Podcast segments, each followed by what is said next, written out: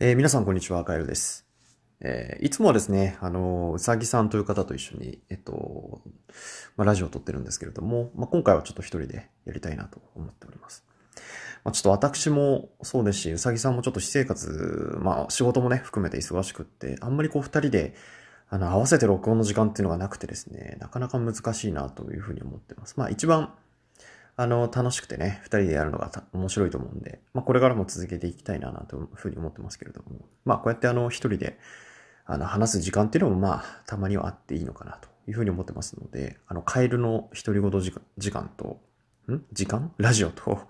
えーうさぎさんの、えー独り言ラジオみたいなところは、あのー今後あると思いますので、ぜひ、聞いていただければと思います。一方で、この、私だけなんですけど、まあ私が基本的に編集してアップをしてるというのがあるので、あの、まあ、どの回がどれだけ聞かれたかみたいなところも、あの一応把握してるのは私なんですけれども、なんで、あの、うさぎさんだけすごく再生率が高くって、私だけ低いとかになるとですね、非常にこう、あの、悲しんでですね、えーだんだんとそれは、あの、私の独り言ラジオの回数が減っていくということになっていって、えーまあ、遠回しに、あ、カエルさんあんまり人気ないんだなってことが分かってしまうので、まあ、そこら辺ちょっとぜひ皆さん聞いていただければと思っておりますので、よろしくお願いします。さて、えーっとですね、私あの、深夜ラジオが昔から好きでして、えーまあ歴史遡ると、本当にですね、中学校の頃ですね、2000、何年ぐらい ?2004、5年ぐらいですかね。にですね、あの、文化放送を聞き始めたのが一番最初かな、なんていうふうに思っています。あの、これもなんか昔ノートに書いた記憶がありますけれども、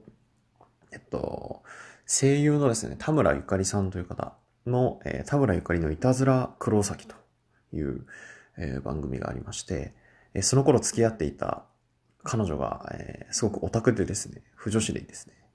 えまあ、そういったところのなんかサブカル知識を得てですね、私もあの、なぜか田村ゆかりのラジオを聞く、聞き始めるということを始めまして、ここからすごい非常にハマった記憶がございます。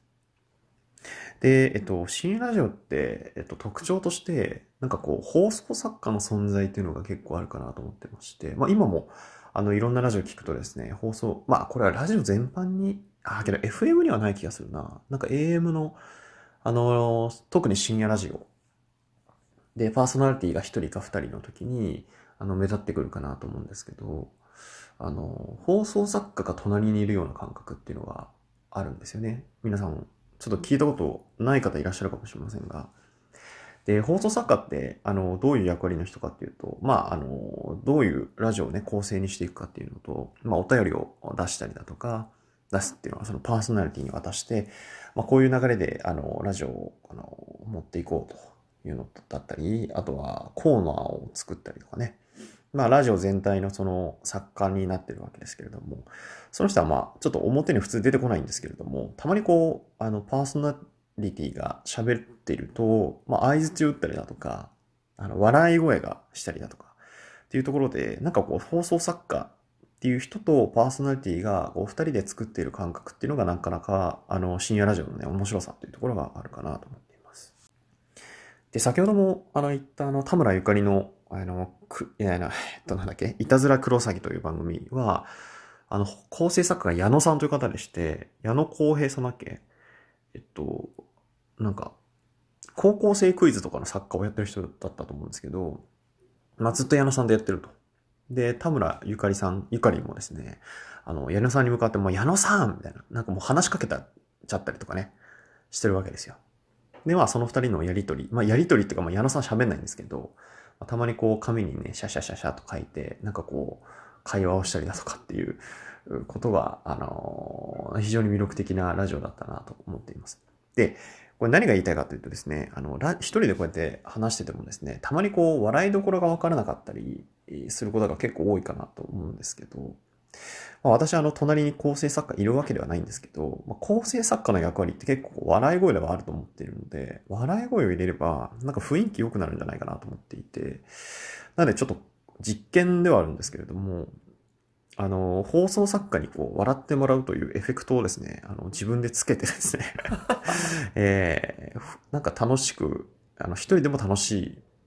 聞いててもなんか耳耳馴染みのいいラジオにできないかな、なんていうふうに思っているわけでございます。まあ、ちょっと実験的ではあるんですけれども、まあ、あの、自分がね、一人で喋ってても、正直あんまり面白くないだろうというふうに、まあ、実際なんか、僕一人が喋っててもな、なんていうふうに思ったりするので、まあ、そういった保険的なね、意味でもこう、笑い声を入れることによって、ちょっとなんか面白く聞こえるんじゃないかっていうところの、あの、実験をしてみたいな、なんていうふうに思っています。まあ、例えば、あのどういう話をするかって、まあ、かなりこう日常的な話をしていくと思うんですけれども、まあ、その中でも全然あの別に何とも面白くなくてもですね、あの、笑う人がいると結構いい感じになりますんで、例えばなんかこう、えーっと、最近私あの PayPay を使っておりまして、で、なんかあのマイナンバーカードをあの作ってですね、マイナポイントみたいなのを出したんですね。で、マイナポイントつけると PayPay で5000円、なんとポイントがつくということが言われていたので、あ、いいじゃん、いいじゃんと思ってね、やったんですけれども、ただマイナポイントって俺あんまり分かってなかったんですが、あの、2万円のこうチャージをしないとですね、こう25%のあのポイント付与みたいなことを知らなかったので、2万円をこうチャージしないと5000円が手に入らないってことを気づいてですね。というように、今私が笑った後にですね、あの、実は放送作家の声で笑い声が聞こえてるんじゃないかと思いますけれども、こういうふうにですね、私全然面白くない話するんですけど、あの、隣で笑ってくれる人がいるとですね、あ非常に面白く、今もね、きっと笑ってくれたと思うんですけれども、ね、あの、いい感じに自然にですね、ラジオができてるんじゃないかなと思います。ということで、えー、私と、そして私の目の前にいる構成作家のこの方と一緒にですね、えやっていきたいと思っておりますので、えーまあ実験的ですけれども、まあなんか微妙だなと思ったらやめるんで、えーお前クビだぞ、お前。そな。うん。ということで、えーよろしくお願いいたします。微妙だったらクビということで、えーまあ面白そうだったら続けていきたいなと思いますし、まあ、これがこう長く続くとですね、あ、カエルさん意外に一人でやってるけども誰か隣にいるんだな、みたいな感じで勘違いしてくれる人がいるとですね、非常に嬉しいな、というふうに思っております。では、